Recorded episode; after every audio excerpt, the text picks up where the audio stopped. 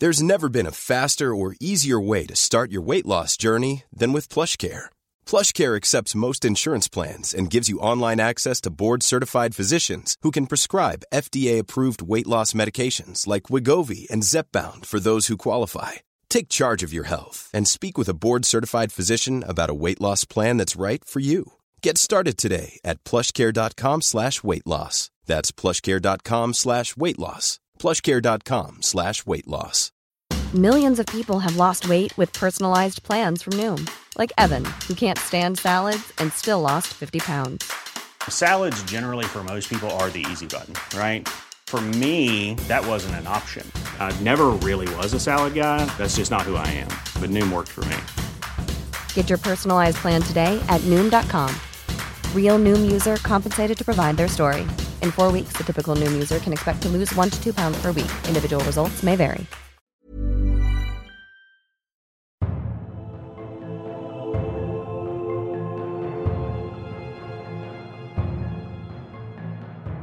Radio Westeros, House of the Dragon, Season 1, Episode 7 Driftmark.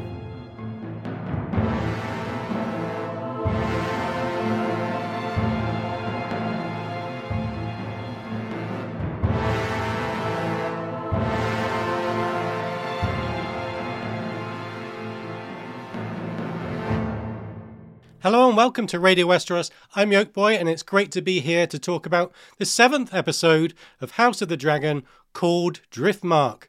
Today we'll be reacting to and evaluating this episode as well as making plenty of book comparisons because we are fans of the books. We will avoid spoiling the future plot of House of the Dragon, but we will have a spoiler section at the end and we'll give you a giant heads up for that. So, whatever your Song of Ice and Fire, Game of Thrones background, we've got a lot to offer tonight. In this episode, there was not much of a time jump from last time. We're talking weeks, not months or years. We began with a funeral and ended with a wedding. Things are unfolding pretty quickly these days on House of the Dragon. Last week, we had a close look at a new generation of characters who will inherit some of the political problems being created by their parents and elders. This week, we got to see how the fault lines of these conflicts are manifesting in the behaviors of those children. Clearly, tensions are mounting week after week, and here the gloves came off, and the rivalry between the two factions began to spill over into open violence. The writers succeeded in conveying this escalating tension while simultaneously maneuvering characters into position to solidify the factions and pave the way for further conflict. The key maneuver in this regard was Daemon marrying his niece Rhaenyra to form a Targaryen power couple that will surely be a force to be reckoned with. But that wasn't the only power move in the episode, given Aemond's desire to bond with the most formidable we- weapon in Westeros. Both factions steeled themselves today. So we have so much to, to, talk about today, and we can't wait to get into more depth. So why don't I say hello to my Radio Westeros co-host, Lady Gwyn. Hello. Hi, everybody. Welcome to everyone who's joining us, and hello to those of you who join us in the future. Uh, yeah, Driftmark, my favorite location, and we have so much to say about this episode. Uh, lots of power moves, like you said, and really looking forward to digging in. And we have our recurrent guest, Emily, back again tonight. Welcome. Yeah. Hello. Glad to be back. well, lots and lots to say and do. So let's get things started. Before we begin our analysis, uh, we want to tell you that Radio Westeros is supported by our patrons. And if you want to be a patron of the show, you can find us at patreon.com slash Radio Westeros. And there you can find out about all of the perks that come with being a patron which includes shoutouts. So we're going to start with a shout out for our Flaming Lightbringer patron, TJ Harrington, our Dragonsteel patron, Peter, and our Palest Milk Glass patrons, Alex Daniel, Crispy the Song of Ice, Seth, Kelly, Laura, Sister Winter, Moltude, John Wigarian, and Empty Walls, first of his name, as well as B Word and Mr. J, the Bear and the Maiden Fair, and Sir Tim of House Jib Jab Hot Dog Shop. House motto We forge the chains we wear in life. Good evening to you, Sir Tim. And as a reminder, we'll have shout outs later on for anyone who used the super chat option this evening. And thank you in advance for that as well. So uh, back over to you, Yoke Boy. Get us started. Okay, we'll start with the funeral. We've talked before about how House of the Dragon often centers its episodes around one particular event. We've had a tourney, a hunt, a wedding. In this episode, we begin with a funeral at high tide on Driftmark, the seat of House Velaryon. Westerosi royalty gathered to mark the passing of Laena, who we saw die by dragonfire last week. Whereas Targaryens cremate their dead in keeping with their fiery theme of their house, and in Fire and Blood, it does seem House Velaryon follow suit. In the show, apparently, the Velaryons prefer maritime funerals given they have a history of seafaring. While Laena's tomb is lowered into the sea, Vaemond Velaryon delivers the funeral rites. Vaemond is Corlys's younger brother in the show. He's actually his nephew in the books. But anyway, his speech, spoken in High Valyrian, begins like this we join today at the seat of the sea to commit the Lady Laena of House Velaryon to the eternal waters, the dominion of the Merling King, where he will guard her for all the days to come. So, the Merling King is a god associated with the Narrow Sea. He's worshipped by sailors, and the Velaryons believe this god bestowed the Driftwood throne upon them. So this is some deep lore, and although the Merling King is a lesser known god compared to the Seven and so on, there is a statue of this deity in the House of Black and White, as well as a ship and a rock formation named after him. And although this is a serious and somber occasion. Vaemond can't help himself when he mentions that Laena's children were true born and that Velaryon blood runs true and must never thin with Vaemond glancing at Rhaenyra and Laenor. We know this was meant as a subtle slight against her children, a fact which causes a moment of discomfort for the king, the princess, her husband, and the kids. One person who seemed to enjoy the subtext, though, was Daemon, who audibly sniggers. A lot of this episode will be about factions and factions within factions, and this brief scene with Vaemond conveys that House Velaryon have mixed feelings about Luke and Jace looking a lot more like Harwin Strong than their Valyrian father. On one hand, with Jace being in line to one day inherit the Iron Throne, the Valyrian name has pride of position next to House Targaryen. On the other, this might be a superficial boast, given it seems to be common knowledge that Rhaenyra's kids do not have Valyrian blood. Proud Vaemond clearly falls on the side of blood first, but the theme of blood versus name will be revisited later, Lady Gwyn. Uh, yes, it will. Uh, one thing that occurred to me during this scene is that with these funeral rites being delivered in High Valyrian, a lot of people present might not have actually understood what he was saying. So Vaemond's dig about the blood uh, running true probably had a very specific and very small audience, uh, namely Lord and Lady Velaryon, the king and his brother Daemon, Rhaenyra and Laenor, and you know the kids maybe, but assuming that they're still learning, not all of them probably are fluent enough uh, in High Valyrian to follow this entire speech. So uh, one one person I do think was aware is Jace. He seems very tuned into these uh, slights and these rumors, as we'll see later in the episode. So uh, I did assume that it went over most of the guests' heads, uh, including Alicent and Otto's. Uh, and speaking of Otto, uh, while there probably hasn't been a huge passage of time, as you said, it's clearly been enough for Alicent to convince Viserys to summon her father. Uh, notably, in Fire and Blood, the deaths of Harwin and Lionel Strong take place after the deaths of Laena and Laenor Velaryon, and it's actually Laenor's funeral that the extended family assembles for, uh, with the Strong still alive. Clearly, this change was made to sort of streamline the reintroduction of Sir Otto as Hand, and sure enough, there in that funeral sequence, we get a close up of him looking particularly proud of his little hand of the king pin. Just sort of like, oh, look at me, hand again. Uh, whether Viserys considered other options to replace uh, Lord Lionel, such as Rhaenyra or Daemon, as Fire and Blood reports, uh, there were a number of other people under consideration. Uh, he did obviously end up in the same place. choosing familiarity over wisdom.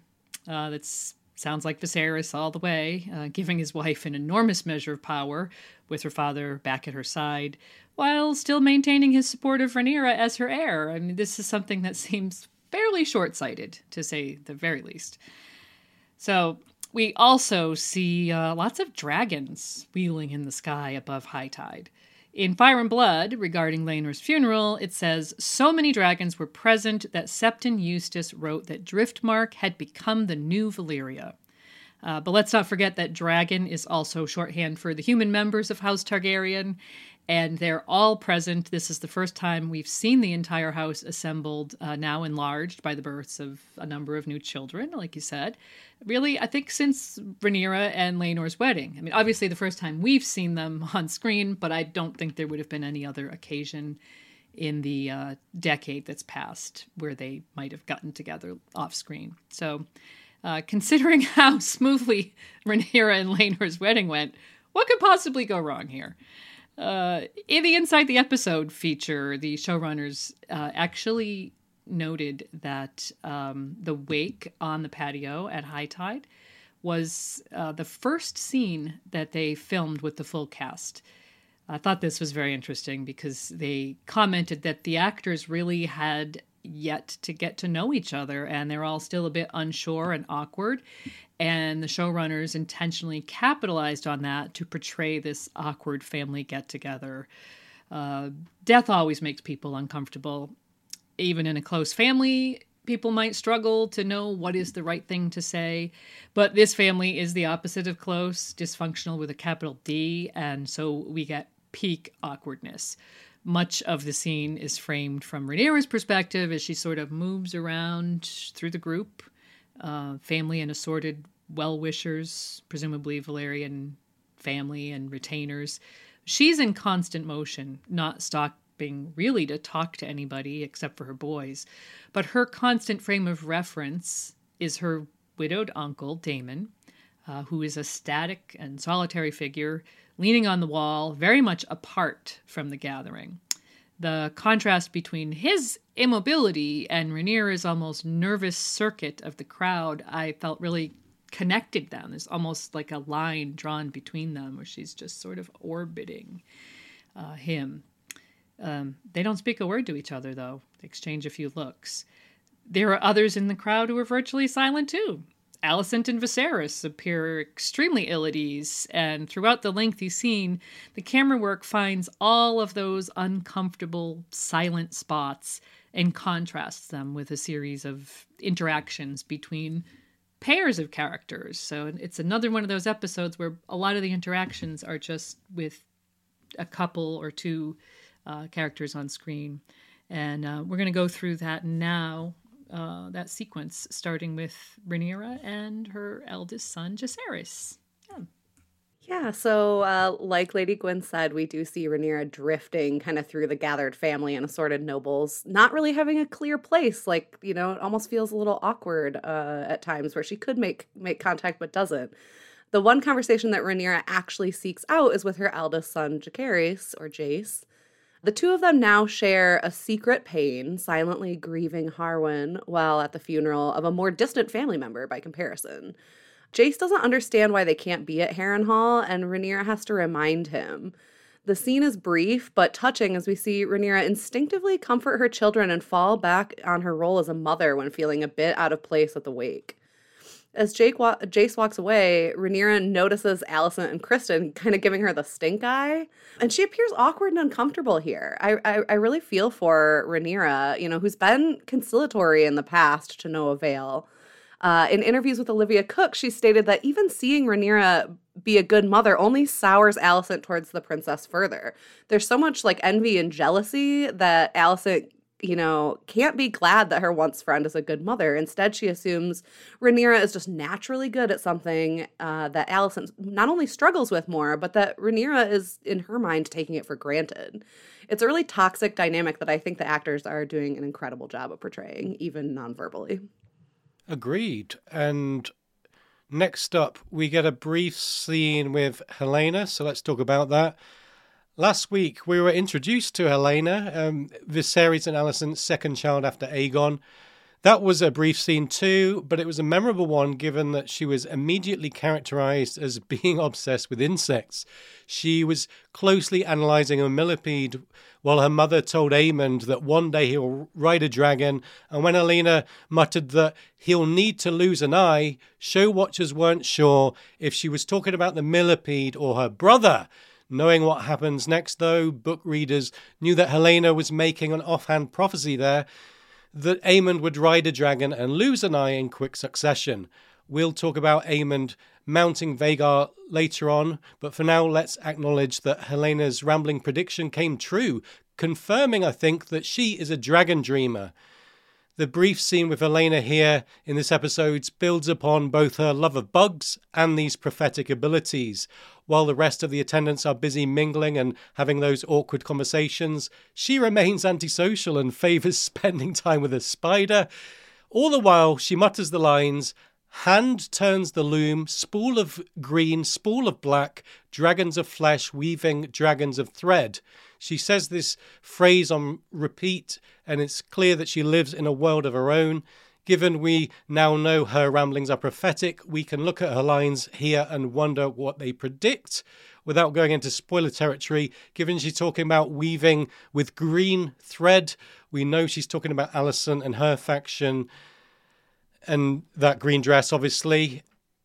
And I think in this episode, characters uh, have begun to call this group the Greens. Although I understand that the show is dealing with a sprawling story that needs to skirt through some of the dynamics, I do think it's a huge shame that we don't know Viserys' opinion on Helaena. while it's becoming increasingly obvious to the viewer that she has this prophetic gift, nobody in story has mentioned it. Viserys, especially, would surely be in awe of her if he realized that she's whispering glimpses of the future under her breath. I would just love to know what Viserys makes of her, and I'd love to know if he's even realized that she has these abilities. So Aemon, A- Aegon and Aemond watch Helaena and find her quite peculiar and then Aemond mentions that apparently their mother has told Aegon he will have to marry the sister in accordance with Targaryen traditions, based on what George R. R. Martin has said are about keeping the bloodlines pure and better controlling the dragons. Anyway, although Aemond seems more willing to hypothetically do his duty than party boy Aegon, it seems like the Aegon Helaena match is a done deal, and Aemond's comments that his sister is Aegon's future queen also reveals that Alicent has been anything but discreet in her insistence that Aegon is Viserys' rightful heir. Definitely. So, despite the dysfunction on display between Alicent's children, we do get a tender moment of bonding between Laena and Daemon's children, Rhaena and Baela, and their cousin Jace. All three kids are struggling with extreme pain and loss of a parental figure, uh, now both kind of facing life without someone who cared very deeply for them. It's a tender moment, particularly when juxtaposed with what we just saw, which was Aegon's disdain for Helaena. Considering that these kids haven't grown up together and, and really are just getting to know each other for the first time, it's it's incredibly sweet that they can find comfort in each other so naturally here. I definitely agree with that. I love that scene. Then into that scene moves Rhaenys, uh, bereaved mother lady of the house who doesn't really seem all that interested in talking to her guests. I can't really blame her. She's not the ones she's related to, anyways. Uh, we get virtually no shots of her interaction with Daemon, Viserys, Alicent, to her children, or even Rhaenyra and her children. In fact, uh, she and Rhaenyra are both similarly awkward meet near the drinks table and appear to sort of ignore each other. I mean, you, you've all been there at a social gathering. You run into someone you'd rather not talk to, and you suddenly become blind. Totally didn't see them. You just turn away and pretend you were doing something else. Well, that was that scene. Um, it was relatably awkward. I think in the moment it contributes to the overall tone that's being portrayed, but later when we see Rhaenys talking with Corlys, we'll get an idea of exactly why the princess didn't have much to say to her cousins, two of whom are also her children in law. So uh, I did notice that uh, when she went over to embrace her granddaughters, which was very sweet, uh, except for the fact that in doing so, she not only broke up that tender moment between Jacaerys and, and Baela, but uh, she appeared to utterly ignore Jace, uh, who is nominally, at least, also her grandchild. Again, peak awkwardness on all parts, a little bit of unpleasantness from the queen who never was, uh, but apparently she can't resist the old Westerosi prejudice against bastards. And that's something I do hope that she overcomes, given how really sweet and kind uh, seems to be. Speaking of sweet and kind children, meanwhile, Lucerys, you know, back kind of on the other side of the, the courtyard patio, and is approached by his grandfather Corlys, who tells him that one day he'll be Lord of the Tides when his brother Jace is king.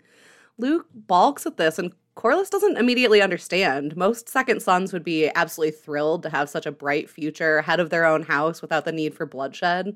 Entire character arcs in the main series are focused around who will inherit a lordship. It casts a shadow over House Lannister, House Martell, House Greyjoy, House Hunter, and so many more throughout the first existing five books. But Luke, clouded in grief and so young, can only focus on one terrifying thought that in order to become Lord of the Tides, most of the people he loves will have to die, both his grandfathers and his parents for a start. Props again to Steve Toussaint here, who doesn't even offer er- a verbal reply, just at a loss for words in the face of such a sad revelation from his grandson. In this moment and others in the episode, we can see that he truly is yet another strong role model for these boys. Yeah, I love that scene. Uh, then, following that, we get this extremely brief moment that uh, I hope everyone caught. It was actually so brief that, you know, it might have gone past some viewers' heads. Uh, Aemond and Jace meet across the brazier, and uh, both are looking extremely miserable. This is not a happy gathering, and no one, even the adults, really knows how to act. And kids at a funeral, I mean, that's just, it's just like torture. Plus, all the family tension is just making everything more awkward. And so they kind of exchange glances, and the shadow of a smile starts to cross Aemond's face. And Jace appears to be on the verge of kind of shyly responding. But then it's like a door closes or a, you know, shade comes down, and they both remember what they've been taught that they're enemies who must hate each other. Uh, it was so swift, so well done. Just a couple of facial expressions from a pair of small boys, uh, eloquently speaking volumes about opportunities missed and what's to come. And then the scene moves on to another pair of brothers. Yeah, so uh, you know, as we mentioned earlier, you know, we've seen Viserys, we've seen Daemon throughout the scene quite a bit, but you know, no words really spoken. But eventually, Viserys does rise from his seat and kind of shufflingly, painfully makes his way over to his younger brother Daemon. The last time we saw them together was at Rhaenyra's wedding before all hell broke loose. And while it's possible that there's been contact since then, it seems unlikely based on the tone that they take uh, and other context clues. Viserys tries to relate to his brother, saying the gods can be cruel, and Daemon can't help himself here, saying, especially cruel to you this dynamic of Daemon telling him how it is, you know, to Viserys isn't new, and Viserys seems to forgive any potential offense, agreeing with Daemon here. Despite how Daemon handled things when Viserys lost Aemma, the elder brother is trying to be the bigger person here. He offers Daemon the opportunity to return to King's Landing, offering him a place in court again if that's what he needs. Daemon, who's always resented his position as second son, someone who needs to be granted power by his elder brother, says, I need nothing. But the careful viewer might notice that he begins mouthing something that looks specifically like Rhaenyra before he bites it off, saying nothing instead. Viserys, king of the seven kingdoms, can really offer Daemon anything, but what Daemon really wants and needs is understanding and love, things that Viserys has always struggled to give him. As Daemon walks away from this exchange, Otto T- Hightower steps in to, you know, give condolences to the widowed Daemon. However, the rogue prince is always quick with a quip, spitting back, no matter how fat the leech grows, it is always wants for another meal. This entire exchange took me back to Daemon's moment in the throne room with Viserys following Aemma's death again. Uh, Daemon sees Otto for who he is, but the dysfunction in his relationship with Viserys allows Otto to keep cozying up to the king in dangerous ways. We ask a lot of what ifs during this series, but one has to wonder what would have happened if Viserys had trusted Daemon about Otto and not let him return to court. Okay, let's move on to Viserys and Alicent now. Uh, visibly exhausted, Viserys decides to call it a night. He's had enough. Lord Commander Harrold Westerling escorts it from the escorts him from the scene, and Viserys says good night to his wife, which is all well and good. However, he calls her Aemma, the name of his first wife, obviously. He'd just been commiserating with Daemon about the death of his wife so we can understand his train of thought, but the mistake serves to show us that it's not only Viserys' physical health that's failing, he might just be beginning to lose his faculties. Given the command, the demands of kingship, there is a significant. This is a significant moment in his decline. I think Harrold makes sure to subtly correct his king, and as he leaves with the Viserys, he gives the Kingsguard night watch to Criston Cole. And here is another important detail because it means whatever happens between the royal children in the dead of night happens on Criston Cole's watch. So we'll talk about this later, but for now I can tell you I'm happy we can all blame Criston Cole. Yep. I got to agree with that before I move on. So, after a long day of laying Laena to rest and grieving with most of the court, we finally see Laena's parents, Corlys and Rhaenys, get a moment alone together in the Hall of Nine.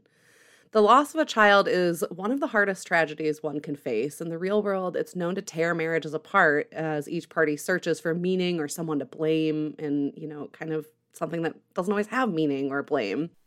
And the scene opens like that with Rhaenys casting around for someone to, you know, pin this on. Daemon wanting to stay in Pentos, the lack of maesters there in Pentos to help her. Corlys, who's been shown to be a very pragmatic person, pushes back on these assertions gently. He can more readily accept what happened at this stage as an act of the gods. Rhaenys says the gods perhaps scorned them for their insatiable pride. This isn't the first time that the couple has danced around this old grudge of Rhaenys' claim, or, or that Corlys has been characterized as the one who really won't move on from it. In the wake of the tragedy, Rhaenys cuts past even that old argument as something that she got over a generation ago, while Corlys won't. Now, in her grief for Laena, Rhaenys is focused on a new goal, honoring her daughter in a way that the realm would not honor her. She proposes naming Baela and Rhaena as heirs to Driftmark. With Laenor taken care of his king consort, he doesn't need a lordship. She thinks Driftmark should pass through the Velaryon bloodline, Laena's girls, as Laenor's sons are not of his blood, Velaryon blood. Even amongst Rhaenyra's assumed allies, Rhaenys wants to acknowledge the reality of things and not let the big lie about Rhaenyra's sons deprive Laena's daughters of their home. She urges Corlys to speak plainly here. It's only the two of them. Yeah, but Corlys doesn't really seem moved by or shocked by Rhaenys' revelation. I think this speaks volumes about him. Uh, while Rhaenys is understandably upset about the continued quest to right old wrongs and how it affects her children's lives, Corlys seems much more willing than she is to accept his grandsons, or as his grandsons, the boys that Laenor has claimed as his own, um, knowing full well that they aren't his blood. History remembers names, not blood, Corlys says, which is a very pragmatic point of view in an era where DNA tests simply don't exist, and legally these matters hinge entirely upon a man's acceptance of children as his own. So I, I view Jacaerys and Lucerys and Joffrey, you know, along the lines of adopted sons. You know, Laenor has accepted them; he calls them his sons. They call him father, and you know that that should should be the end of it especially even in this era because there's really no way to prove it other than looks, which isn't exactly scientific. So, you know, no matter what they look like, as long as Laenor claims them as his, that should be the position that the entire family takes. And uh, that is the position that Corlys takes. And while that might be part of his relentless pursuit of legacy, as Rhaenys implies, I'm not sure it's wholly cynical. I do think there's room to see Corlys as a very compassionate and loving man who's trying to do his best by these children during a very difficult time. Um, so, moving on from uh, the scenes inside of High Tide, uh, we next move out to the beach. Kids get sent to bed. Rhaenyra and Daemon go for a walk on the beach. They have a very frank conversation about Laenor and Harwin and Laena and how their lives have gone since they presumably last saw each other 10 years ago. Rhaenyra manages to be vulnerable and yet strong at the same time. She reminds her uncle that she was a child last time they met, that she felt abandoned by him back then, and that she really needed him. And she's making it clear that, in her opinion, she still needs him, that they belong together, which is definitely very much setting up what happens in the rest of the episode. Uh, like much of the episode, this scene is very dark and moody, and there's very little dialogue. Rhaenyra has a lot to say to Daemon, but he responds cautiously, almost, you know, monosyllabic. Uh, and that talking, such as it is, is front loaded in the scene because the scene ends with the back half of the scene is uh, a love scene with the pair consummating this kind of long simmering tension between them. Uh, after Rhaenyra pointedly notes that she's no longer a child, uh, we get a sense in this scene that these two are very much destined to be together, to work as a team. But their stolen moments together do come to an end when Daemon becomes aware that Vhagar is flying overhead. Uh, as an experienced dragon rider, I think he surely knows uh, something is happening. So, Yoke Boy, why don't you uh, walk us through what was going on in that parallel scene, which played out, you know, as this one was playing out. They're interspersed. Yeah, so last week we saw Aemond taking a ton of flack in the dragon pit because the other kids had dragons and he didn't. Even his big brother picked on him, teaming up with Jace and Luke to bring forth a pig for Aemond to ride. In that sequence, we learned how deeply Aemond's desire to ride a dragon runs, as after being humiliated, he crept down to the dragon's lair by himself. The takeaway was that while he didn't have a dragon of his own, he was certainly not short of the courage required to mount one. Well, this week, Aemond outdid himself. He went and claimed Vhagar, the oldest and largest dragon in the known world. Vhagar is a legendary she dragon who was instrumental in Aegon's conquest of Westeros when Queen Visenya rode her. The last living remnant of that era, Vhagar was more recently, well, very recently in fact, ridden by Laena Velaryon, whose death was supposed to be mourned today. Not one to miss an opportunity, Aemond crept out on his own at night and found Vhagar sleeping in the sand dunes under the moonlight. While young Aemond is a small lad, Vhagar was absolutely ginormous. We saw Vhagar last week, but here we not only had the closest look at Vhagar, but the most detailed and extended dragon sequence in this show so far. It begins with Aemond trying to sneak close to her and mount her while she's asleep, but she's having none of it. Her eye flicks open. But Aemond is brave enough to persist in this quest and uses the lessons the Valyrian dragon tamers in the dragon pit no doubt taught him. He says Dohaeris and then Lykirī, meaning serve and calm down in High Valyrian. When he climbs up to the saddle, he shouts Sōvēs, which means fly, and here he's trying to cement the sacred bond between them. Given we've learned the bond between Dragon and Rider is for life. Now that Laena is dead and Vhagar is accepting another rider, we can say with some amount of confidence that a dragon must know instinctively when its rider's died and then will perhaps accept other claim- claimants. Speaking about the actual sequence, the flight itself I thought was breath- breathtaking.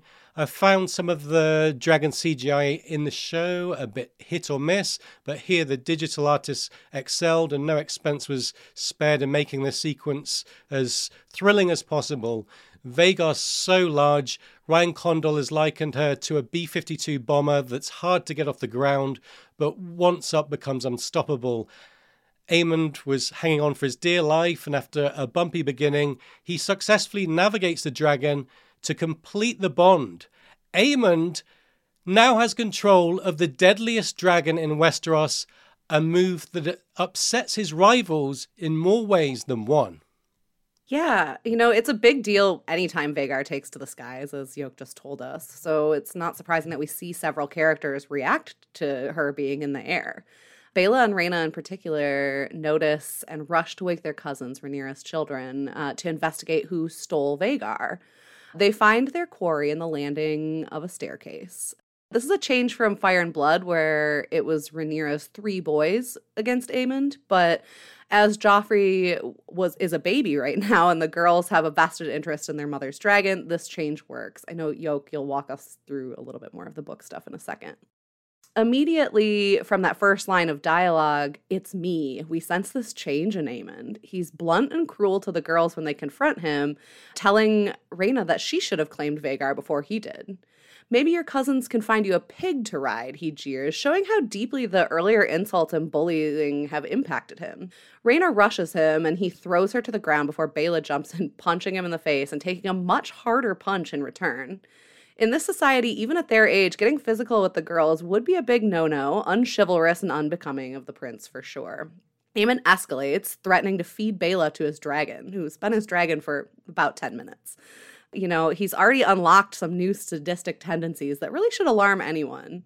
Jace and Luke leap to defend their cousins, and the fight becomes four against one. Aemond is the eldest and strongest, and just like in the book version of this event, uh, that's also true. The preferential treatment that he received in the training yard from Criston Cole comes to his aid as he kicks himself free of the onslaught of, frankly, somewhat weak and childish attacks by comparison. Aemond then comes out with the bastard accusation, confusing little Luke as he raises a rock to use as a weapon against the seven year old. Jace, presumably terrified for his brother and provoked by being called Lord Strong, pulls a small knife and he and Aemond struggle further. Ultimately, Rhaenyra's boys use a combo of sand to the eyes, not quite pocket sand, but sand to the eyes, and a knife, uh, Luke slashing Aemond's face just in time for the Kingsguard to finally show up. All in all, the scene had the key elements of the book story despite the changes. Uh, the infighting and backstabbing of the adults has definitely come to have a serious impact on their children, and we'll see the fallout of that in the next scene, starting with Viserys wanting to know where the fuck the Kingsguard were during that fiasco. Yes, they were AWOL because of Criston Cole. Before we get to that, I want to compare this fight with the parallel scene from Fire and Blood, and I wanted to read the passage because it's such an important moment. Joffrey had run to get his brothers when Aemond took to the sky, and they had come to his call. The Velaryon princelings were younger than Aemond. Jace was six, Luke five, Joff only three, but there were three of them, and they had armed themselves with wooden swords from the training yard. Now they fell on him with a fury. Aemond fought back, breaking Luke's nose with a punch, then wrenching the sword from Joff's hand and cracking it across the back of Jace's head. As the younger boys scrambled back away from him, the prince began to mock them, laughing and calling them the Strongs. Jace, at least, was old enough to grasp the insult. He flew at Aemond once, but the older boy began pummeling, pummeling him savagely until Luke came to the rescue of his brother. He drew his dagger and slashed Aemond across the face, taking out his right eye. By the time the stable boys finally arrived to pull them apart, the prince was writhing on the ground, howling in pain, and Vhagar was roaring as well. So there you go. That's what we were saying about the, the bond between Vhagar in the books. Vhagar could feel Aemond's pain. So while I enjoyed both the books and the show, I did think it was pretty neat to include Baela and Rhaena in the fight. It worked so well, given that they knew Vhagar as their mother's dragon and so had an emotional attachment to it. And as we've said, Aemond mounting Vhagar is a potential game changer in the long term, but also in the short term, there's more immediate consequences. Lady Gwyn. Before we move on, I just want to point out that uh, they did change the eye, uh, is his left eye in the show. They swapped the hounds uh, burn from one side of the face to the other. They always have reasons why they do this. Maybe it has to do with the actor or camera angles or something. But I always I love to pick up on stuff like that. Uh, so we move on to uh, Harrold Westerling and the King's Guard arrive, pull the kids apart. This is a, quite a shocking moment considering uh, Aemond is bleeding profusely from his eyeball. So the children are taken to the king and queen in the Hall of Nine to really just get to the bottom of things. Viserys is furious and he's asking many questions, namely how Criston Cole, an adult, tries to defect the blame onto the children, Jacaerys and Lucerys, 9 and 7. Completely avoiding the king's question about who had the watch, it was him, because, uh, you know, why wouldn't you just try to blame little kids when you screwed up? So uh, there is a, this very strong vibe of the situation at Darry with Arya and Joffrey in A Game of Thrones. You've got an impotent king kind of raging in a borrowed hall, a mother howling for vengeance, scared children who had, as so often happens when kids are left to their own devices, just got caught up in events that spiraled out of control. Even down to the fact that the Greens are the first ones on the scene, along with the King and the King's Guard, just like you had with Arya and the Lannisters, and her father, you know, only arrived later um, to find her sort of standing there petrified uh, as everybody screams at her. So, uh, definitely huge parallel there. Corlys and Rhaenys do eventually arrive, demand to know what is going on, and Rhaenyra, closely followed by Daemon, is not far behind. Add in Aegon and Helaena, various Kingsguard, a maester, and a bunch of just vassals and attendants who are milling about. And this scene is really a weird mirror for the uh, funeral scene on the terrace earlier. Uh, only instead of awkward uh, roaming about and light conversation, everyone's sort of standing stiffly around. Anger and emotions are boiling over. People are shouting. At one point, after the kids are asked what happened, all of them begin to speak at once, uh, throwing accusations left and right. And the king, still trying to figure out what on earth has happened, has to shout for silence. Yeah, I really appreciated how Viserys commanded the room. Though he's old, frail, and visibly handicapped, he maintained enough authority that everyone in the room was under his power up until Alicent breaks with him. Paddy Considine has brought an incredible depth to the role of Viserys. Uh, even George says he likes this version of Viserys better than the Fire and Blood version. You know, he's a weak king trying his best to hold everything together uh, that seems to desperately, constantly want to break free from his control. You can feel the pleading in his command that everyone apologize and get along, the wish of an old man who's come to value family more than anything else, despite his choice of wife, his biases, and general weakness playing a role in so much of their strife. Much like we felt for Ned Stark and Robert Baratheon when they had to hand out judgment to their children, we, we feel for Viserys here, trying to bring justice to children all of his own blood. Yep, it's definitely a difficult situation. And certainly when the scope of Aemond's injury becomes obvious, Alicent's anger knows no bounds. Uh, she immediately uh, slaps Aegon, blaming him for his younger brother's mishap. Uh, we actually saw Aemon sneak away earlier in the evening when Otto came across Aegon passed out on the terrace steps, uh, kicked him awake, and hauled him off to bed. So, I mean, technically, Aegon could have noticed his brother lurking there, but I mean, so could the hand of the king. Uh, Aegon takes the blame again when Viserys demands to know where he heard the rumors uh, about Rhaenyra's son's parentage. Uh, actually, he's speaking to Aemond, where did you hear the rumors? Uh, Aemond sort of has this moment where he looks at his mother. Uh, it's almost like he's going to say, Mom told me. Uh, but then he blames his brother. So Viserys confronts Aegon, and the scene plays out just as it did in Fire and Blood. Here's a quote from the book. When pressed by the king, Prince Aemond said it was his brother Aegon who had told him they were strongs, and Prince Aegon said only, Everyone knows, just look at them. So in spite of Viserys commanding everyone to get along, saying, We are family, it's obvious uh, that uh, that's wishful thinking. A line has been crossed here that bodes very poorly for the pu- future of this family unit. Daemon and Otto, uh, throughout all of these proceedings, kind of keep to the periphery, observing everything, like generals marshaling their troops and evaluating the enemy. I see them each kind of making note. They nod a couple of times.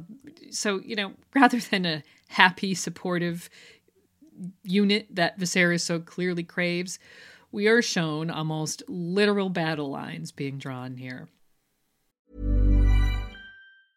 Hey, I'm Ryan Reynolds. Recently, I asked Mint Mobile's legal team if big wireless companies are allowed to raise prices due to inflation. They said yes. And then when I asked if raising prices technically violates those onerous two year contracts, they said, What the f are you talking about, you insane Hollywood ass?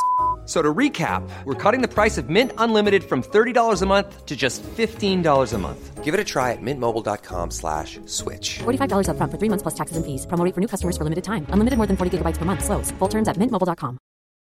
Millions of people have lost weight with personalized plans from Noom, like Evan, who can't stand salads and still lost 50 pounds. Salads, generally, for most people, are the easy button, right? For me, that wasn't an option.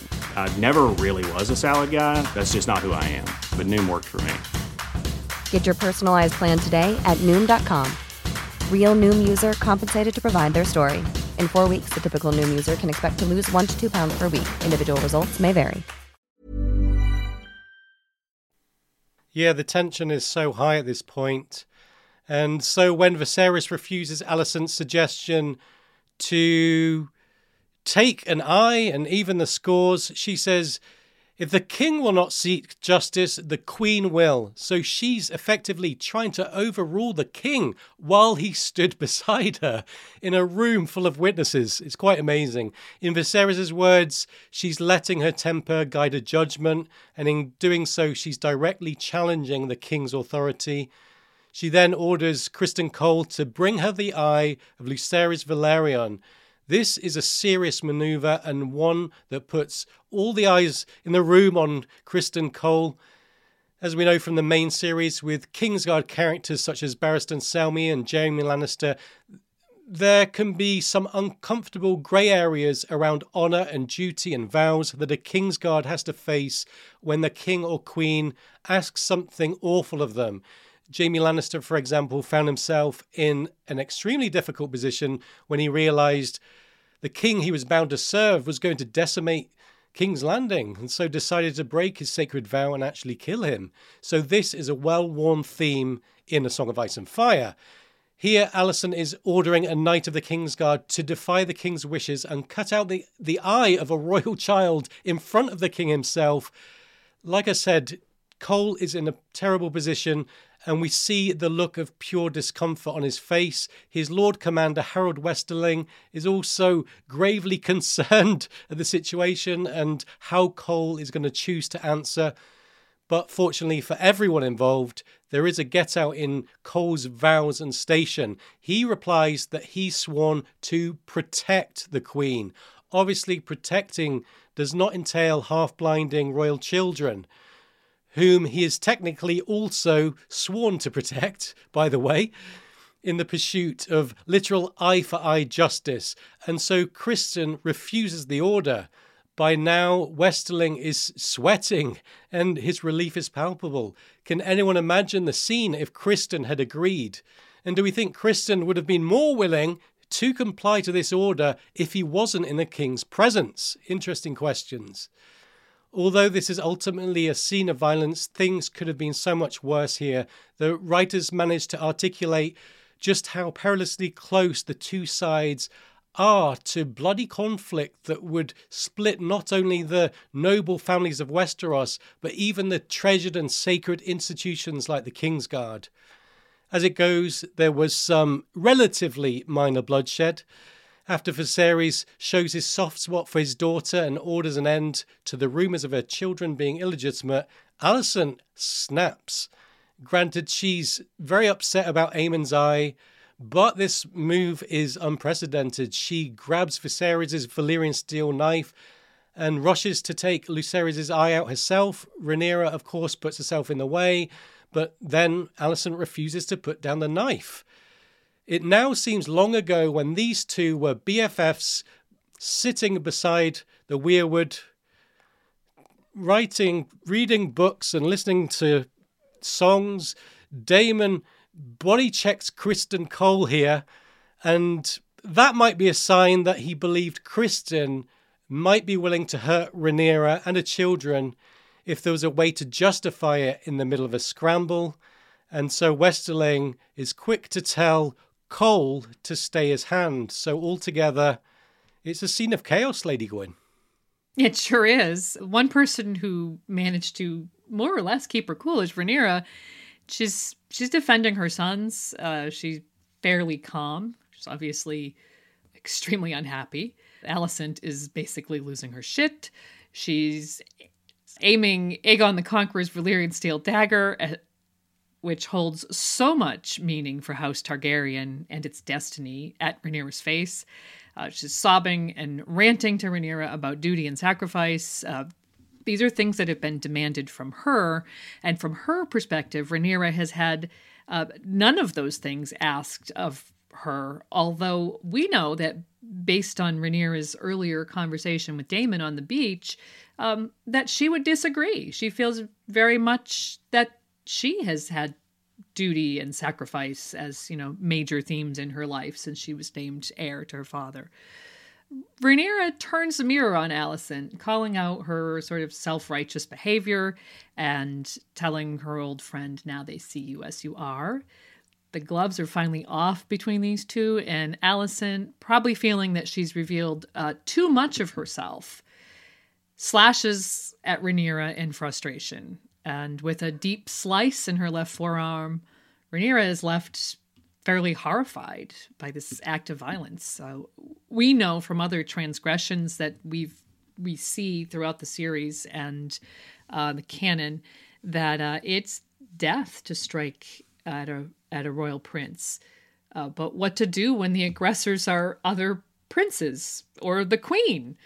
Uh, this is a conundrum, and Viserys chooses to focus on stemming the immediate argument and threatening that anyone, um, and from fire and blood, he means anyone man, woman, or child, noble or common or royal. I think emphasis on royal. Uh, anyone spreading rumors about Rhaenyra's sons would have their tongues removed, and that's all he's going to focus on. So he he orders an end to the proceedings, basically glossing over this break that his wife has had. Uh, and then Aemond tells his mother not to mourn him, saying, I may have lost an eye, but I gained a dragon. Fire and Blood reports that uh, he lost an eye and gained a dragon that day and counted it a fair exchange. And with his missing eye being equated with a gift or a sacrifice, Aemond takes on strong vibes of uh, Odin the Allfather, the Norse god who sacrificed his own eye in exchange for gaining divine wisdom and becoming omniscient. While we can't really attribute omniscience to Aemond, having Vhagar on Team Green certainly contributes a sense of omnipotence uh, for who could stand against the oldest and mightiest dragon of them all. Um, there are two people present in the hall who seem to fully appreciate this fact, and those are the two generals, as I mentioned, Daemon Targaryen and Otto Hightower, uh, taking it all in and both very conscious of what Aemond and Vhagar means for the Green Camp. Then, in the next scene, we actually get to hear from Otto how he feels about the whole situation you know, Alicent got her wish last episode as she now has her father back, a hand who is sympathetic to her. And yet, when Otto comes to these chambers she's staying in, she's immediately kind of cowed by his presence, reflecting on every action that she took with intense scrutiny, predicting her father's scorn considering the boldness she displayed in the previous episode, it's almost jarring to see her kind of fall back in this role, but uh, this contrite, controlled daughter now that Otto is back. But there is a little different feel to it in how she structures it. It's the first we've really seen, uh, you know, Olivia Cooke get any opportunity to interact with her on-screen father. Though, you know, those interactions between Alicent, the younger Alicent, and uh, Otto were one of the cornerstones of of her performance. So Again, yet Alicent's expectations and ours are subverted here. Otto chooses not to reprimand her as she expects. He agrees with her analysis, but there's not the scorn there that she expected. Instead, we get the line that we saw in some of the earliest released footage. We play an ugly game, and now for the first time, I see that you have the determination to win it. My sister and I were actually discussing this episode, and she said that it felt like this a new phase in their father daughter relationship where Otto sees her as an adult and a player for the first time. Rather than Otto maneuvering her and using his position of authority as her father and as the hand, they're now working together as a team with a common cause to secure their line's ascension to the Iron Throne. The focus is no longer on if Rhaenyra is the enemy, but how to stop her and her sons at all costs. Alicent has made do with tenuous allies in the explosive Criston Cole and the very creepy Larys Strong, but now with her intelligent, calculating father, her brave, roguish son Aemond, and his newly claimed Vhagar, who again is the largest and most formidable of all living dragons, the Greens have as- assembled a much more formidable challenge to Rhaenyra and her Blacks. Uh, speaking of Rhaenyra, her side seems to uh, lack advantages right now. So let's circle back on that, Gwen. Following that confrontation in the hall, uh, Rhaenyra is having her wound tended to by the maester. And by the way, I am very impressed with the the not only the maester's stitches and the speed with which they apply them, but also with both Rhaenyra and Aemond for sort of sitting there and taking it without any kind of uh, painkiller. So uh, that's is an interesting scene, both of them. Uh, Laenor comes back. They'd been looking for him before. No one really quite knew where he was. He's been out all night, probably dealing with his sorrow over his sister's death, and he he's clearly struggling as well with his inadequacies as a husband and father. It's a we need to talk moment where Rhaenyra, once again being extremely frank with one of the men in her life, just lays everything bare. Laenor seems full of self-loathing, but Rhaenyra responds with responds with kindness, and it's really refreshing to see the obvious affection that these two have for each other. Uh, possibly another thing for Alicent to be jealous of her former friend for. Rhaenyra seems to possess a gift for personal relationships that her stepmother lacks, uh, whatever else her faults may be, and you know she's she's got whatever they think of her her marriage and you know the parentage of her children, it's obvious that Laenor and Rhaenyra really do care for each other. Um, Laenor describes that you know their decade long attempt to find happiness with others uh, as they as they did their duty together it was doomed and he tells his wife that he plans to let Qarl return to the stepstones without him while he stays behind to be a husband and father. When he tells Rhaenyra, You deserve a husband, we can see on her face that the talk she had in mind was something other than encouraging Laenor to be better. I think the plan we see unfold throughout the, the next several scenes has to be formed, or at least forming, in Rhaenyra's mind at this point. She had already decided that, as things stood, the husband she deserved and needed is Daemon Targaryen. I think it'll soon become clear that the conclusion of this conversation, which takes place off screen, involved some very serious decision making, and we'll have more on that shortly. Following the funeral and the violent aftermath, Viserys and his court depart Driftmark.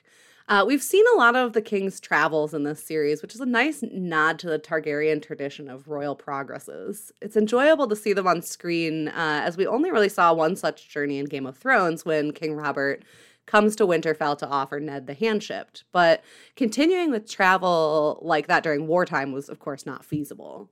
I've enjoyed the use of the royal wheelhouse as a backdrop for little character moments like the one that we get here with Viserys and Alicent.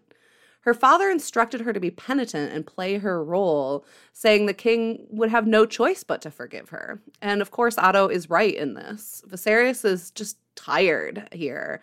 And before Alicent can even, you know, formulate any kind of apology, he tells her to speak of it no more. The king is a patient and forgiving man who, in his failing health, only seeks for his family to be whole. This, as Larys Strong might say, is a weakness in him, as wishing this to be true does not actually heal any of the wounds between the blacks or the greens. Uh, getting to see this moment unfold sets the dynamic for the coming period going into another time jump between episodes 7 and 8, as does the rest of the royal departure. We see the Targaryen ship setting sail back to King's Landing with Viserys, Alicent, their three children, the Kingsguard, Otto, the reinstated hand, and Larys Strong. In the skies above, we see the current dragons allied with the Greens, all ridden by Viserys and Alicent's children. We've got uh, Aegon's Golden Sunfyre, we've got Hel- Helaena's Dreamfyre, and of course Vhagar, newly claimed by Aemond. We'll cover that a little bit more in Dragon Watch, though. A powerful finish for the Greens. Yeah, and I was going to just add on to that. At this point, it is worth reflecting on Viserys And thinking about his mortality, having seen him so eaten up and exhausted in this scene, he's falling apart piece by piece due to some kind of disease akin to leprosy, we've been told. He had his fingers removed and an arm, and now he's laboring around and he looks, you know, as pale as a ghost. What struck me about this episode is how angry we saw Viserys earlier. It seemed like he's on death's door, yet no nobody around him is making his life any easier. Should they be creating these situations where he's you know, fuming mad in his state. I think that Viserys' ailing health is a potent metaphor to represent how life sapping being ruler has been for him, and on another level, how the health of Westeros is linked to his. Like Emily said, he wants peace between his family, and he's a reasonable, well intentioned man. But some of the decision, decisions he's made, like choosing to marry Alicent, or as Jinx in the chat was saying, his general inaction to give any consequences to the bad behavior of his family and those people around him, have really laid the groundwork for massive conflict. Now he's trying to hold something together that is inherently going to fall apart. He's spending a lot of his remaining life force attempting to contain the squabbling around him. he looks so exhausted, and soon he's not going to have energy left. As a king who inherited a peaceful realm, he's desperate to ensure his legacy is peace too. But I think he knows that he will be leaving Westeros on a nice edge when he finally passes, and I expect that to be pretty soon. There are no cures or band aids to the dynamics we saw unfolding in front of Viserys today, and so his efforts and this energy sapping anger are more or less in vain. Couldn't agree more with that. Um, after her father departs, Rhaenyra speaks with Daemon again on the castle ramparts. As they watch the king's ship sail away, trailed by three dragons, she talks about fire, how it's affected their lives, uh, that it's a prison. Daemon Riley notes that perhaps the Velaryons are right and the sea is a better ally, and Rhaenyra says pointedly, the sea offers an escape interesting. Don't think much about that in the moment, uh, but certainly on a re- rewatch, that jumps out as very significant. She continues uh, by saying, I need you, uncle, and then switches to Valyrian, telling him, I cannot face the Greens alone. Once again, she has a lot to say while Daemon listens and offers not much in the way of replies. She tells him that they are made of fire, that they're meant for each other, and that her claim would be so much stronger if she had him at her side. She's offering Daemon his heart's desire, basically, or very nearly so. But he sees the hitch. In order for them to marry, uh, Laenor would have to be dead. So the scene ends with uh, Rhaenyra saying, I know. And then we cut to Daemon in Spicetown talking to Qarl Correy. Uh, there are, uh, he says, there are places across the narrow sea where a man's name doesn't matter, only how much gold he has.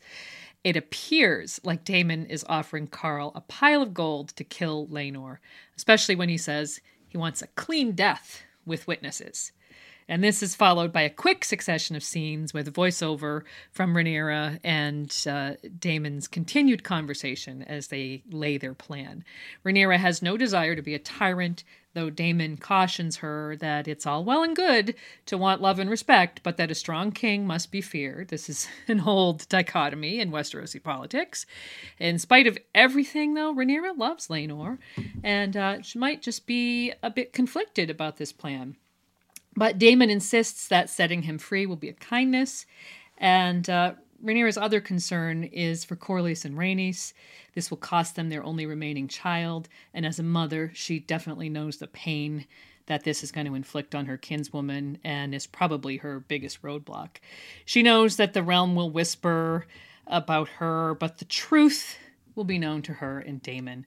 Their enemies, on the other hand, won't know what they're capable of, and that will make them think twice.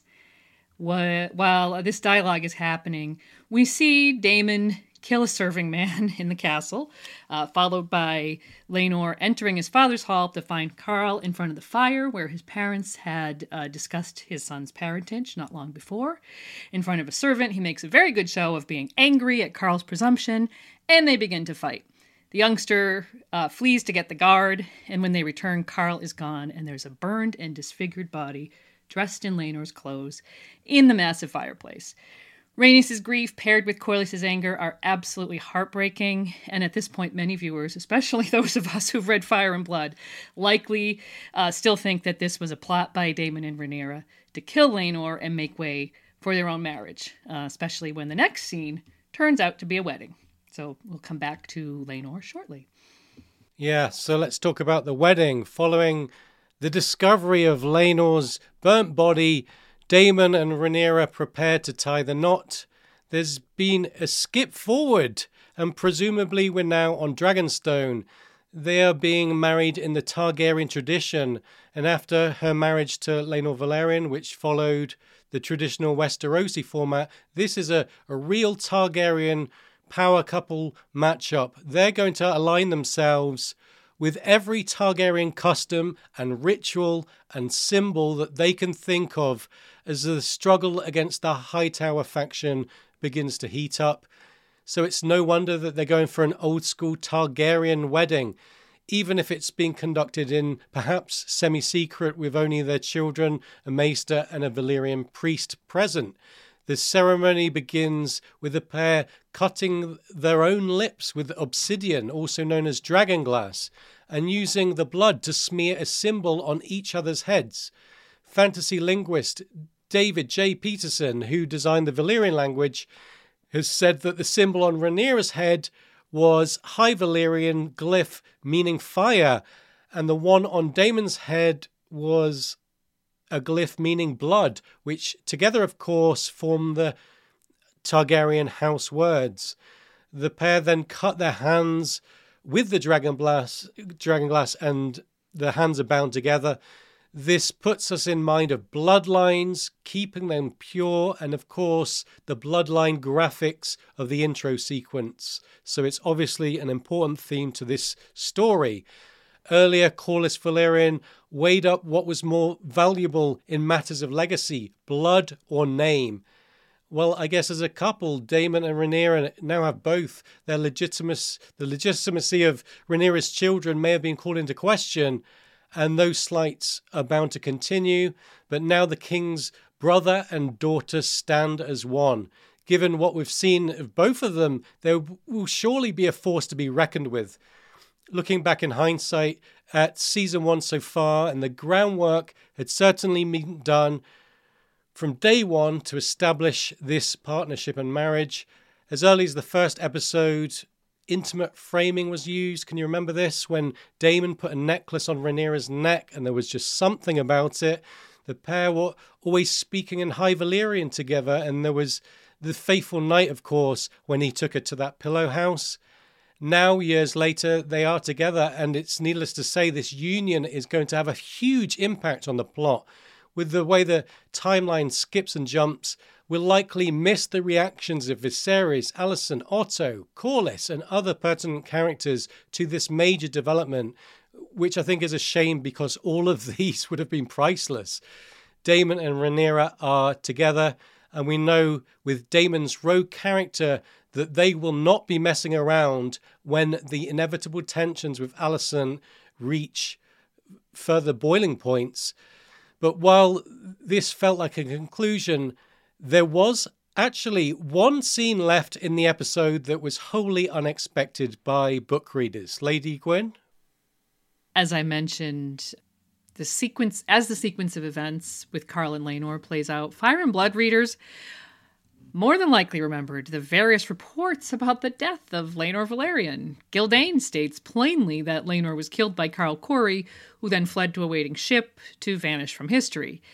He adds the fairly mundane perspectives of Mellos and Septon Eustace, who more or less agree with what he's saying, before offering Mushroom's version uh, that, uh, quote, Prince Daemon paid Qarl Correy to dispose of Princess Rhaenyra's husband, arranged for a ship to carry him away, then cut his throat and fed him to the sea.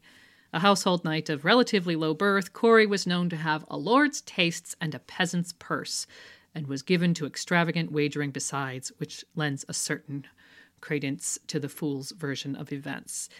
So Daemon's use of that exact phrasing when he's speaking with Qarl uh, in this episode about a lord's taste in a peasant's purse and his subsequent offer of gold no doubt convinced many of us that uh, Mushroom had it right. And I don't think that non book readers fared any differently since this was a marvelously set up misdirection.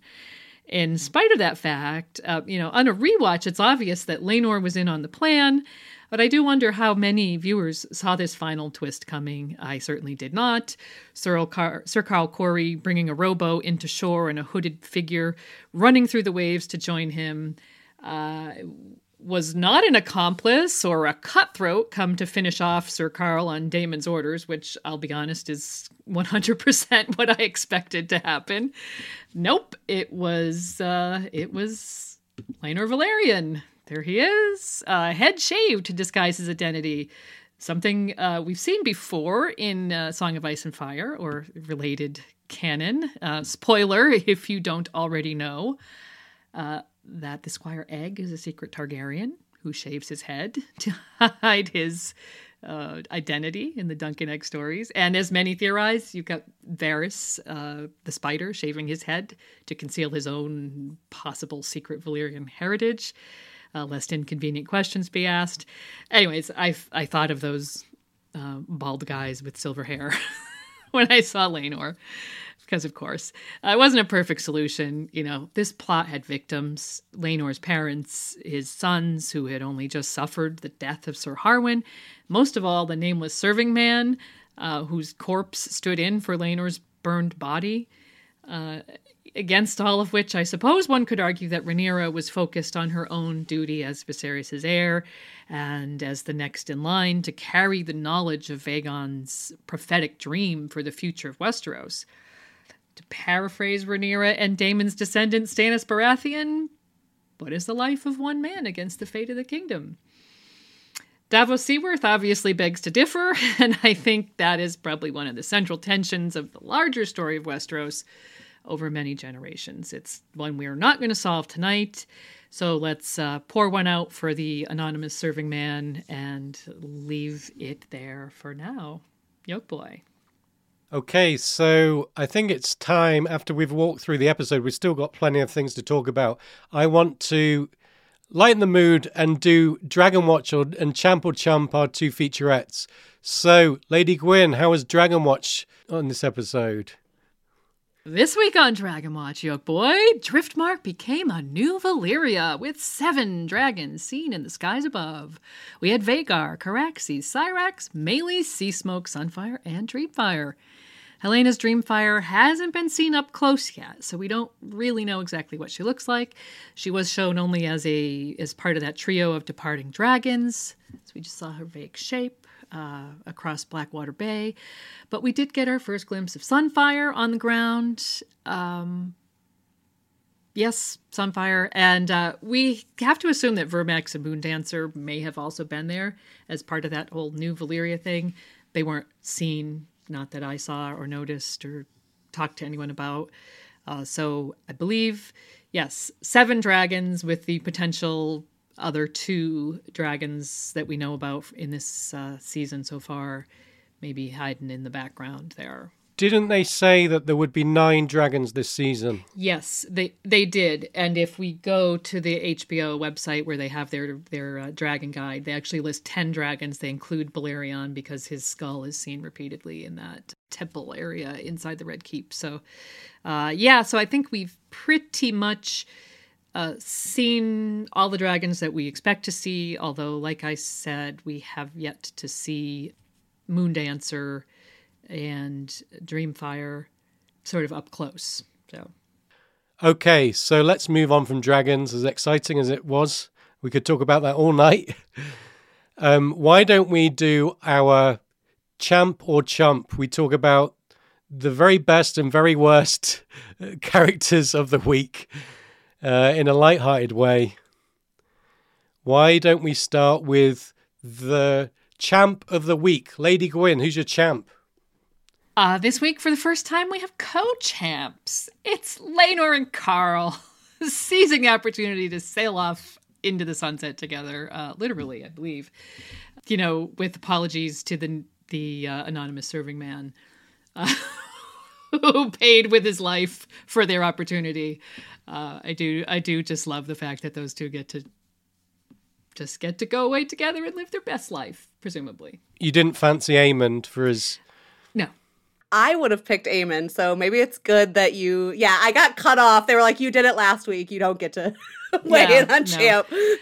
Something about Aemond slugging his little girl cousins. Um, Yep. You know, Yeah. you can do. I we talked about that. it was such it was such champ It's like- behavior, and then he was like, "I'm gonna make you hate me so fast." Okay, so uh, a very controversial week in Champ of the Week. That's how we like it. So why don't we go to the chump? Is there going to be similar divisions? Emily, who's the chump? for me this week, it's going to be Aegon, uh, mostly for lighthearted reasons. Look, obviously there are like, you know, Criston Cole, Eternal Chump. You know, there are other characters who fit that. But for me, you know, Aegon, despite Alicent's warning in the previous episode, it seems like he has not bought into the idea that he will be king, should be king, needs to act like a potential king. He's seen just getting drunk and harassing servant women and is later kicked around by Grandpa Otto, who was no doubt disappointed and channeling a little bit of that like Tywin to Joffrey vibe there. So, um, yeah. Okay, so now we've done those featurettes. Why don't we lurk into spoiler territory where we can talk about whatever we want as book readers, things that we were biting our tongue about in the spoiler free analysis, and we, we've got to let some of this out. Spoilers all books. Okay, spoilers all books. Why don't you take it away, Lady Gwyn? Yeah, so I do have a couple of Dragony spoilers. First of all, it appears like we're not going to get Alicent and Viserys' youngest son, uh, Daeron the Daring, unless they bring him out of the woodwork in the next um, episode, maybe two. I think that we're going to be left one fan favorite dragon, or at least dragon rider, short in season two.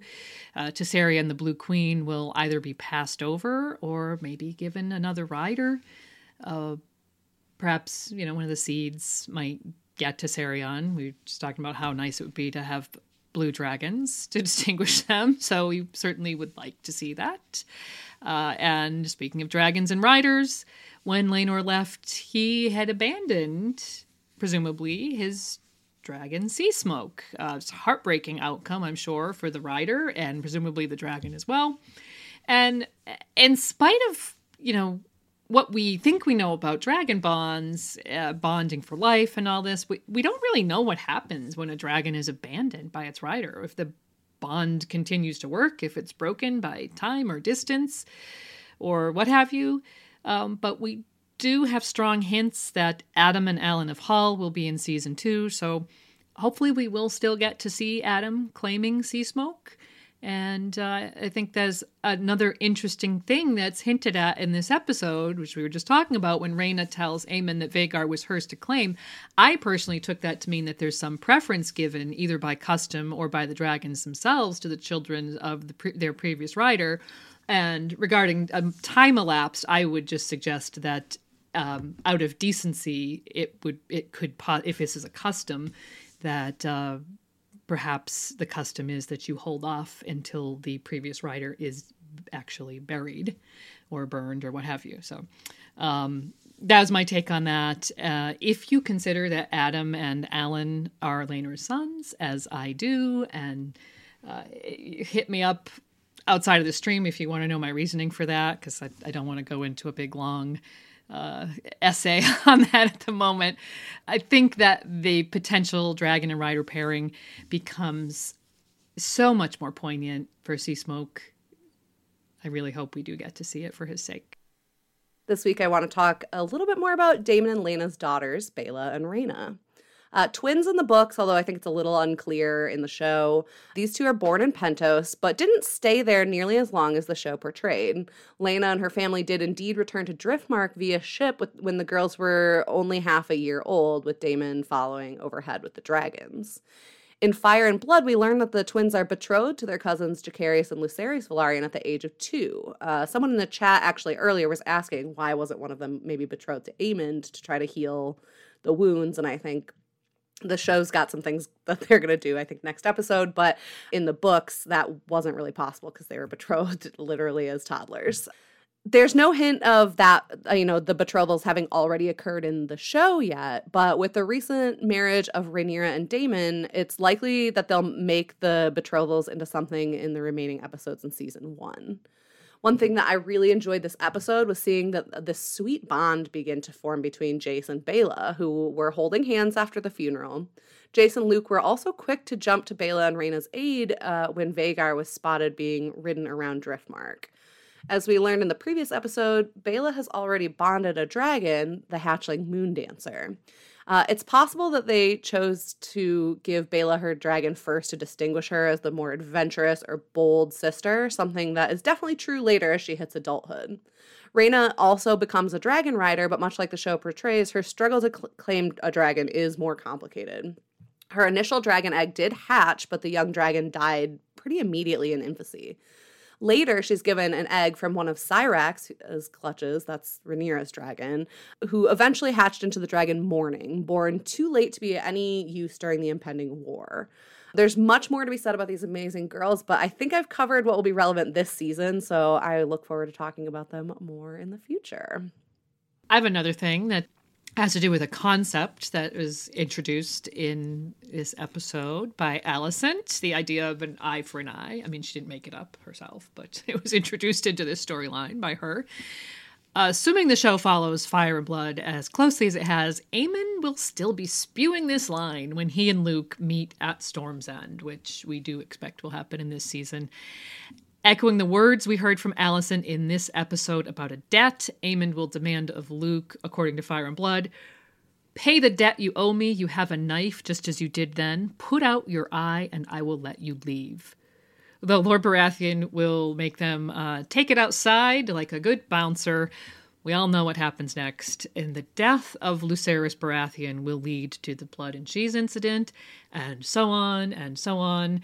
And to say this could have been avoided if Alicent had not insisted on the literal eye for an eye mentality might be oversimplifying a complicated situation, but it certainly seems like Alicent, as a mother, had the opportunity to set something in motion that didn't lead to death and destruction, and that she failed, choosing to set a very different example instead, all of which puts me in mind of the words of another mother, Ellaria Sand who had seen enough of vengeance to last a lifetime and said, Is that how it goes, round and round forever? I ask again, where does it end?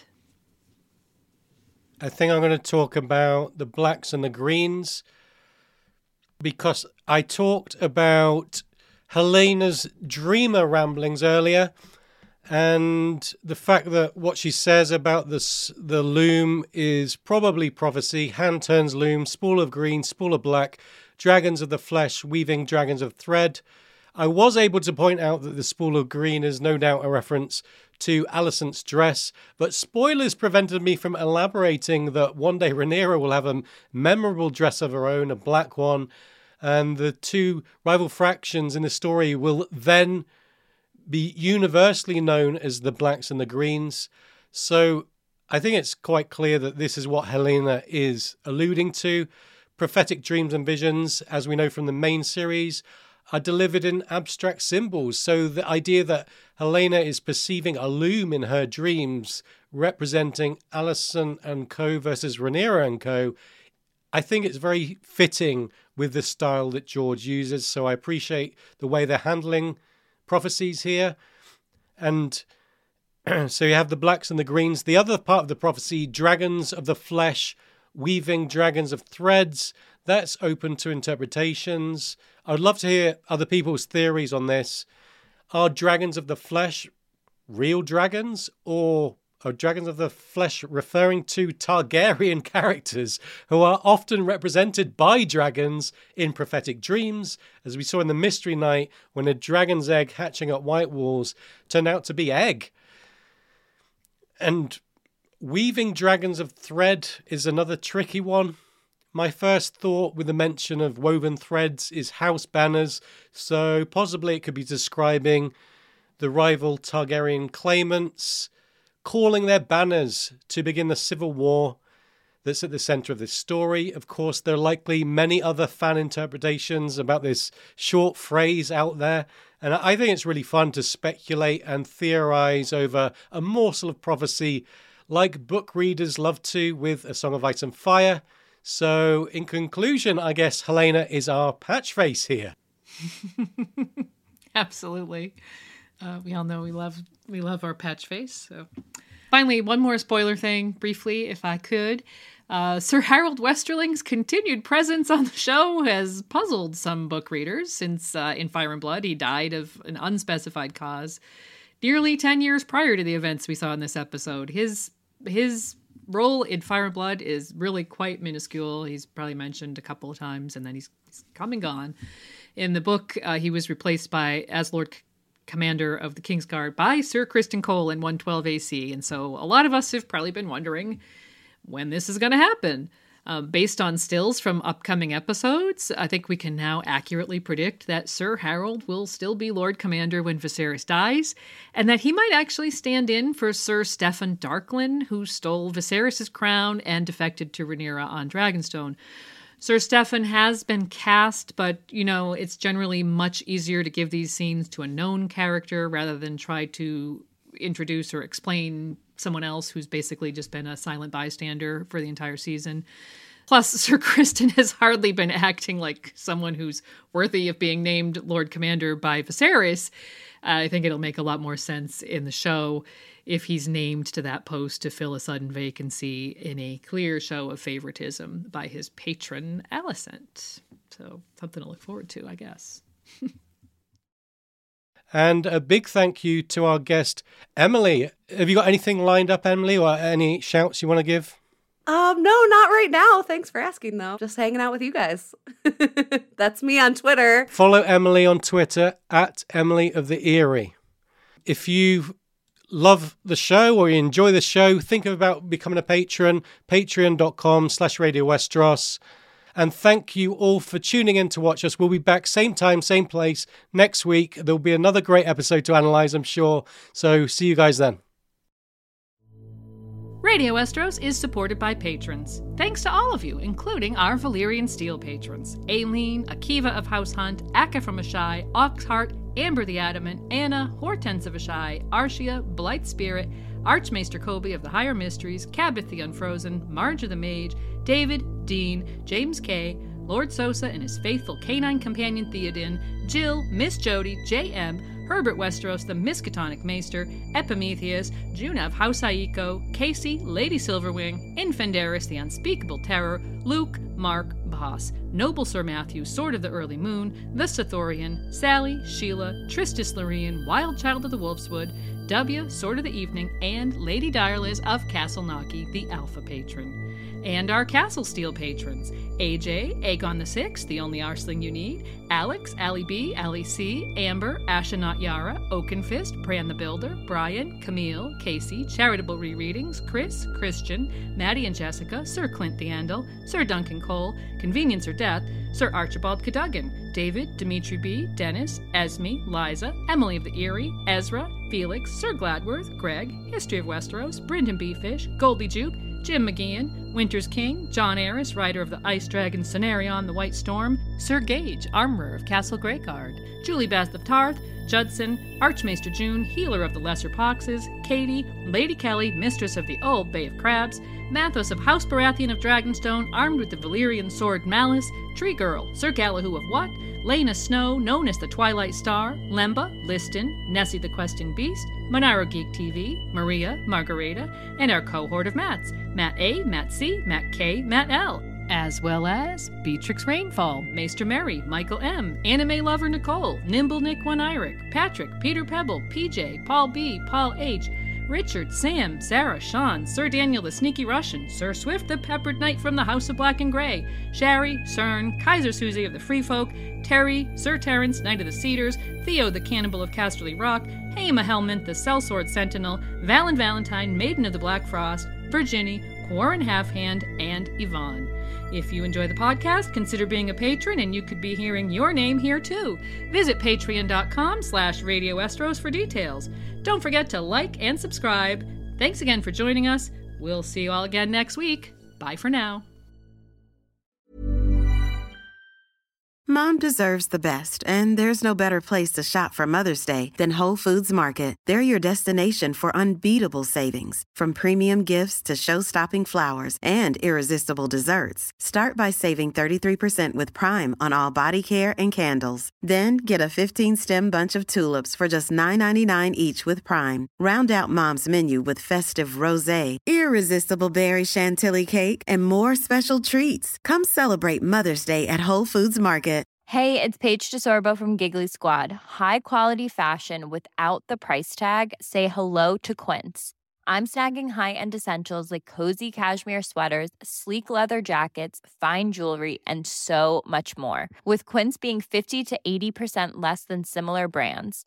And they partner with factories that prioritize safe, ethical, and responsible manufacturing. I love that. Luxury quality within reach. Go to quince.com slash style to get free shipping and 365 day returns on your next order.